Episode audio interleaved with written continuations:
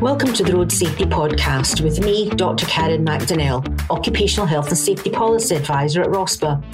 This is a podcast that keeps driving and riding for work and managing the risk in the minds of people and businesses across Scotland.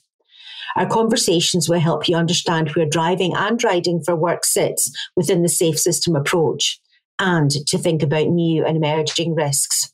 This podcast is part of the work of the Scottish Occupational Road Safety Alliance project, funded by Transport Scotland and delivered by ROSPA, that not only contributes to Scotland's road safety framework to 2030, but also ROSPA's strategic objectives relating to those who drive or ride for work. And for listeners in the UK and wider world, the safe system and management of occupational road risk principles discussed during this podcast series can be applied wherever you are.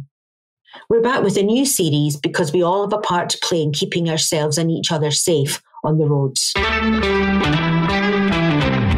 Today's episode is all about sleep, fatigue, and those who drive and ride for work. I'm joined today by Lisa Artis, Deputy CEO at the Sleep Charity. She's responsible for the strategic development and leadership of the charity's work programmes, providing specialist comment and advice on the topic of sleep, and working with organisations to promote better sleep, including those who drive and ride for work. So, hi, hi, Lisa. Um, can just to kick off, how big an issue is sleep and fatigue, and how does it really impact on people and the economy? Hi, uh, yeah, I mean, poor sleep and fatigue, you know, they're common problems affecting millions of people worldwide. And at any given point, kind of in the UK, there's around 40% who aren't sleeping very well. So if you think about it, that's four in every 10 adults. So you only have to look between your own kind of friends and family, and you're likely to know one or two people who don't sleep well. And if you're anything like me, you know, those people do moan to me all the time that they don't sleep well as, as well. But chronic insomnia that's obviously different, you know, entity in itself, and that affects around one in every 10 people. And this is obviously a sleep disorder, which is characterized by real issues in falling asleep, staying asleep, and frequent waking early. Um, and it has to occur at least three nights a week for more than three months. So we know that with that stat and obviously the 40%, that sleep and fatigue, you know, are really prevalent. You know, they are issues that, you know, are common and, you know, affect most of us at some point. And sleep deprivation itself has a huge impact on health and well-being you know in the sort of short term you know it impacts on kind of mood and concentration levels but in the long term, you know, it is linked to like an increased risk of stroke and heart disease, obesity and type 2 diabetes, and also Alzheimer's as well. But obviously, not only that, it also has a huge effect in the workplace and for the economy. You know, that is really significant. Um, we know that there's around sort of 200,000 working days lost in the UK every year due to poor sleep. Um, and that's whether, you know, that comes down to things like absenteeism, but also like presenteeism or loss of productivity, which costs the UK economy around 41 billion a year. And that is obviously set to rise. I think they're sort of saying around sort of 45 billion by sort of 2030. Um, and obviously there's those increased odds of workplace accidents and errors that, you know, lead to things like injuries and disabilities. Yeah, absolutely. And I mean, those numbers are staggering if someone hasn't really thought about the impact uh, of sleep and fatigue on people, uh, business, and the economy. In terms of uh, crashes on our roads, have you any insights into what proportion of crashes on GB roads are fatigue related? Well, we know that there's around one in six crashes resulting in death and injury on motorways and A roads that are down to fatigue and you know sleep issues. Um, we know that that sort of early morning, so sort of like 6 a.m., you know, drivers are 20 times more likely to fall asleep at the wheel than they would do at, say, 10 o'clock at night. And, you know, there are around one in eight drivers who do admit falling asleep at the wheel. So, you know, these are really scary statistics, you know, something that we don't always think about as well. And we know that, you know, exhausted drivers, you know, they have slower reaction times, poor judgment, a lack of concentration on the roads when they are suffering from lack of sleep. So a lot of like rear end crashes, you know, are because of fatigue. How do you think understanding sleep and fatigue well, can improve nations' health, but also reduce the risk of crashes on our roads? I think like most people are now well aware of the risks of, of drinking and driving, but driving whilst tired, you know, is just as dangerous. So we really do need to ensure we're doing more to educate on those risks. You know, research shows that even moderate sleep deprivation can affect, affect driving performance to that same degree as like low level alcohol intoxication. And, you know, people also need to realize that you don't need to completely fall asleep to cause an accident. You know, sometimes it's those little micro sleeps that we're not aware of. And it's just that little bit of lost concentration that can really cause a serious accident. Driving, you know, causes a few things. One, obviously, you're going to have that delayed reaction. And we know that that's critical when you're driving, especially if you're going to respond to an unexpected event. And also that your decision making is impaired. So, if more people were educated on the importance of sleep, and I think the problem is when you sleep well, you don't really think about sleep too much. And it's only when you start to have an issue that you start to maybe clock the risks behind it. We really need to ensure that everyone is thinking about their sleep all the time and not just those basics, but also looking out for any signs of sleep deprivation. And then what are the risks associated with that as well? Because it may help to reduce the risk of crashes. Absolutely. I completely agree with you there. And um, people around the world listening to this podcast, irrespective of where they are, they will recognize that conversation that you've just had with them around and about the significant number of people being impacted on by um, sort of sleep deprivation, poor sleep, there are sort of personal and organisational uh, opportunities here to to make a difference. So, if we could just maybe explore firstly from a, an organisational perspective, we talk very much about risk. You mentioned the word risk earlier. You know, risk assessment is fundamentally important in managing driving risk, uh, and fitness to drive should be factored into this process. What should organisations listening in today do in terms of factoring in sleep and fatigue into their risk assessment process? That's and that's a really great question, Karen, because sleep and fatigue does need to be managed like any other kind of hazard. You know, it's important to not underestimate those risks when it comes to fitness to drive. And pers- you know, from a, an organizational perspective, you know, I'd be thinking about how tired is that person? You know, how much sleep have they been having recently you know or how sort of like the lack of sleep as well you know has that been going on for quite a period of time? You know is there any shift work or night work? Because we know that this can play a huge role in disturbed sleep patterns and for people who drive as well. And we need to be looking at overall employee health and well-being and just ensuring that there's nothing from that that is also feeding into sleep and fatigue because not everyone's sleep deprivation you know is is is standalone. It can often be you know a, a, byproduct almost of other issues such as poor mental health or um, pain or another medical condition or other sleep disorders. Where's that sort of relationship with line managers? You know do we have that ability to communicate around our sleep issues? You know are we able to I don't know, complete any kind of like weekly surveys around sleep that can feed into the risk assessments. You know, we I think we really need to ensure that there is sort of policy or, or guidelines that really does sort of specifically address and, and guards against fatigue because we know, you know, it is so important and we know that it is a huge factor in driving risk. So essentially, we're looking at almost like a whole person, whole life approach here, whereby we're thinking about uh, having, from a road safety perspective, we quite often talk about safe vehicle, safe journey, and safe driver. But this conversation is really extending very much into the safe and healthy driver and factoring in sleep and fatigue. Uh, linked to work related issues or out with work issues, uh, and then really thinking about what organisations can do differently.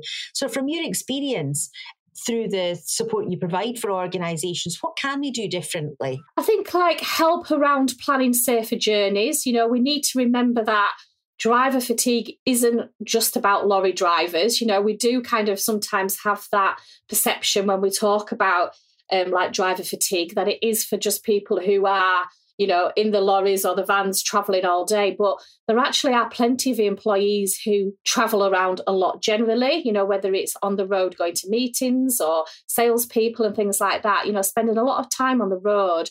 And we really need to be exploring with them what early warnings of fatigue looks like. You know, trying to reduce the occurrence of of driving tired really starts with obviously being able to recognize those signs that actually you maybe do be too tired to be behind the wheel. Um, you know, it would be great to kind of get staff to think about how they're feeling. Do they feel that they need to nap? You know, are they yawning? We know yawning isn't, you know, just a sign of being tired, but as part and parcel of other things, you know, it is a it is an indicator of being tired. You know, do they feel safe to be driving or should they be resting for a moment first? Um, you know, if if we can kind of adopt a best practice, you know, in the workplace on what to do if someone is feeling tired, you know, when traveling. I think a lot of the time most people are not sure really what the guidelines are around that.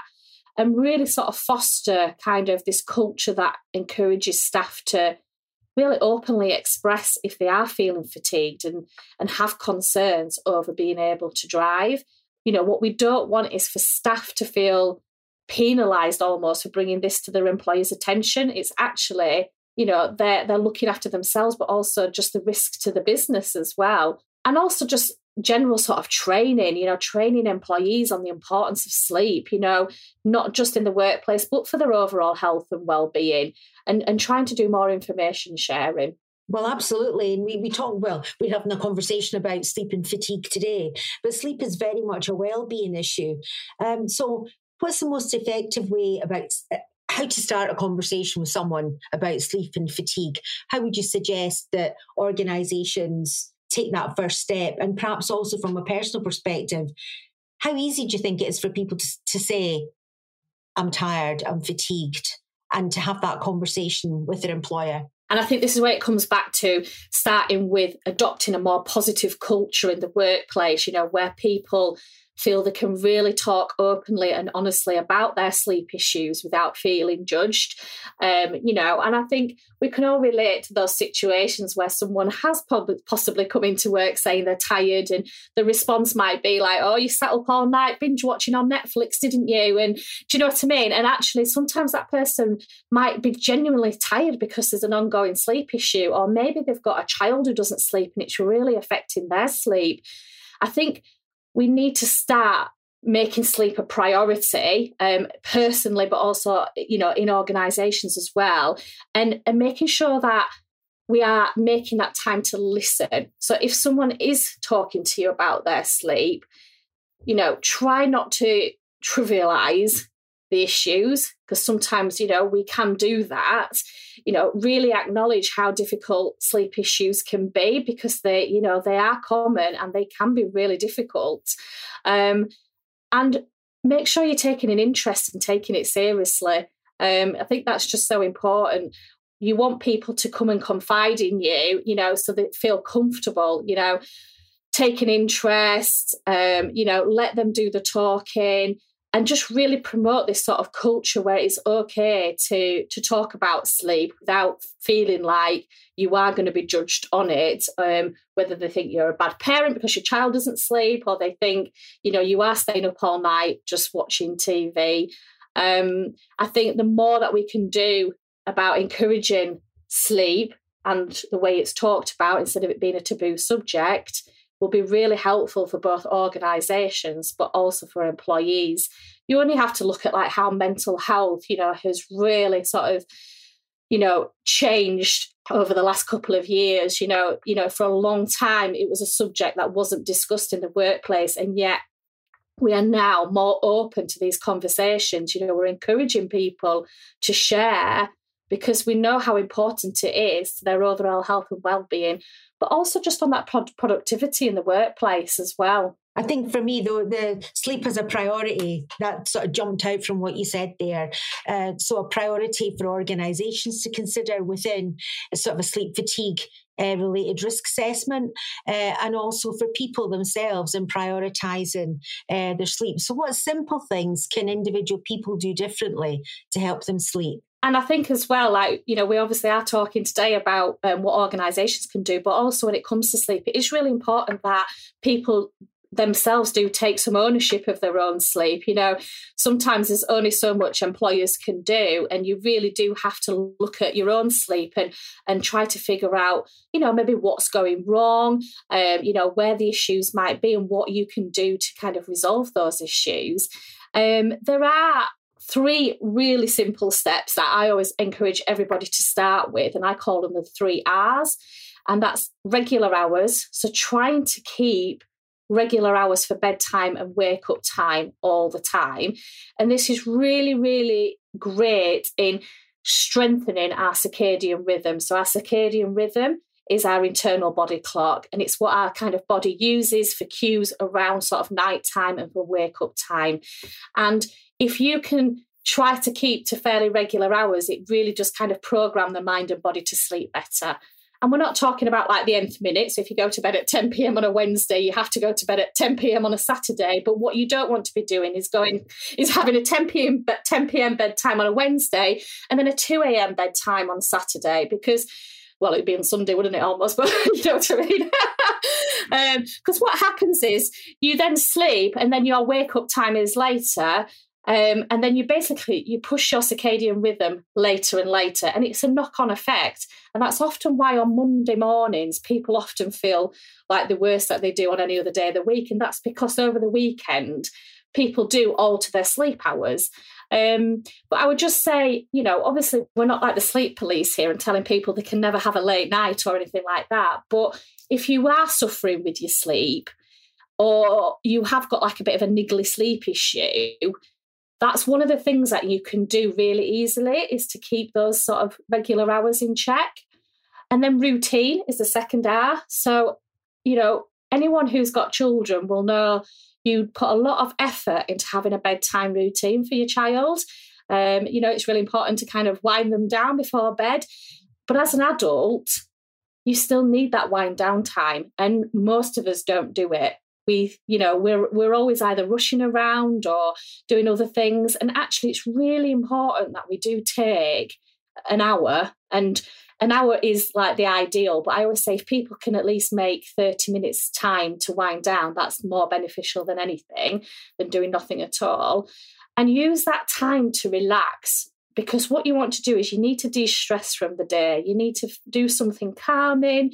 You need to be off your screens, you know, not scrolling through social media, not looking at your work emails. You know, if you do need a little bit of screen time, you know, the TV on is not too bad, especially if you're watching something quite light-hearted. You know, we want you to be not drinking alcohol. We want you to be just taking that time to sort of process the day and calm the mind before bedtime. It's really important. You can't expect to just hop into bed when you've been doing 101 things, you know, dashing around the home and then hop into bed and hope that you're going to fall asleep. It just doesn't work like that. We need that preparation time before bed. And then lastly, the third R is the right environment. So that is looking at your bedroom environment. And it's a really easy thing for people to, to do as a first part of call. It's have a look around, you know, is it fit for purpose? Are you blocking out light? You know, have you got like heavy lined curtains and blackout blinds um, to block out kind of any street lights or any other light that might be coming through? You know, is it quiet? Is it cool. You know, you want a bedroom that's not too hot, but also not too cold. So, sort of around 16 to 18 degrees is a really good temperature.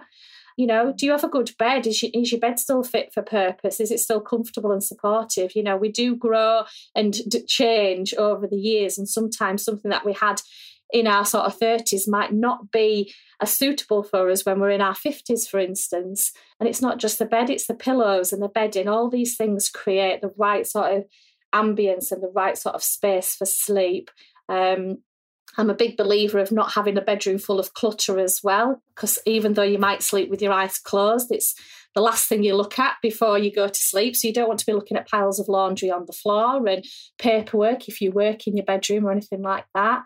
And so just really create this right environment for sleep. Um, and I just think those three R's are something that everyone can look at straight away and possibly implement. You know, there are obviously lots of other advice out there, um, looking at your lifestyle habits as exercising and eating well and things like that. But those three R's are, are something that everyone can take away and have a look at quite quickly. Yeah, and I, absolutely, and it is almost like a personal ownership taking ownership of it means you can then garner some control over the situation, which I think is hugely uh, important. But there are also medical conditions that manifest as excessive sleepiness, for example, obstructive sleep apnea. How can employers signpost drivers to get the right support? Yeah, absolutely. I mean, any sleep issue you know that sort of comes to an employer's attention that's been going on for kind of longer than three months um, or if they feel there's any kind of underlying health or medical conditions, should be signposted back to their GP or even to somewhere like our National Sleep Helpline, where we can obviously signpost to other organisations as well.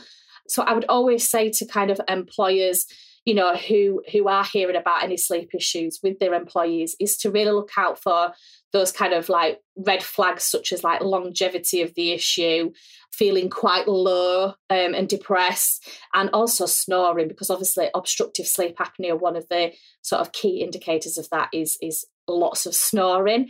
Um, so if any of those things present when you're talking to someone about sleep issues you know you must signpost back to the gp for sort of further sort of further tests and treatments or as i said you know the, the national sleep helpline is there and, and can also help as well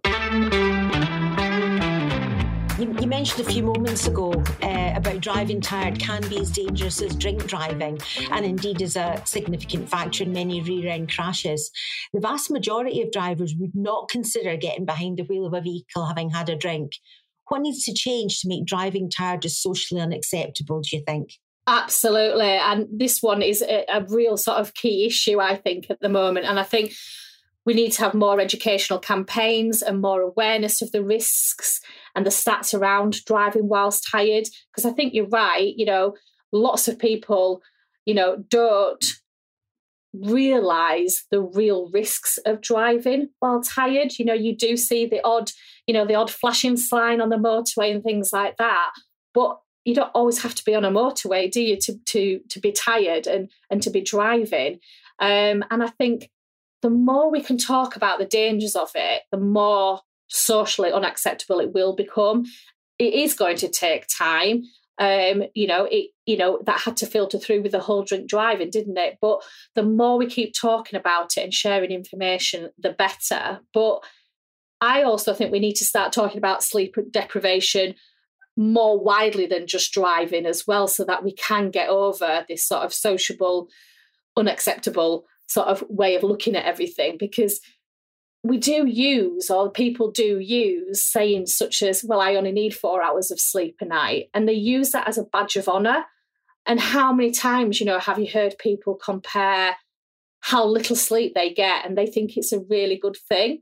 And you know there's so much out there in the news around famous entrepreneurs who've only been very successful because they've had very little sleep because they've crammed so much into the day. I mean these are all things that we need to move away from. You know, we need to be talking about how amazing sleep is and how much more we should be getting. And actually, you know, getting four hours of sleep is, is not great because the more we talk about sleep in a positive way, the more people will realize that actually being tired and driving while tired is not great and that is something that we should not be doing. And I think, you know, we just need to continue to campaign and get that message across and just really highlight those risks because as we mentioned earlier, you know, there's some really scary stats around sort of crashes, you know, because people have been, you know, tired and also how many people have admitted to falling asleep at the wheel. You know, that's not something anybody wants.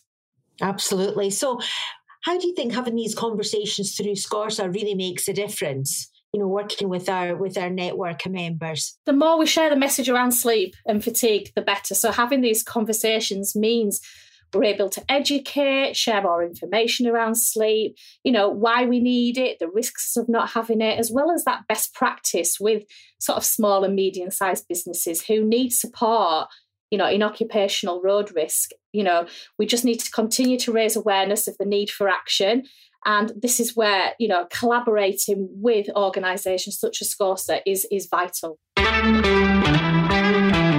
My thanks to our guest, Lisa Artis, Deputy CEO of the Sleep Charity, and thanks to you for listening. Don't forget to subscribe to the podcast on your usual podcast provider so you don't miss an episode. And we'd love it if you could leave a review. It really makes the podcast easier for others to find. The Road Safety Podcast is produced by Fresh Air Production. I'm Karen McDonnell, and thank you for listening.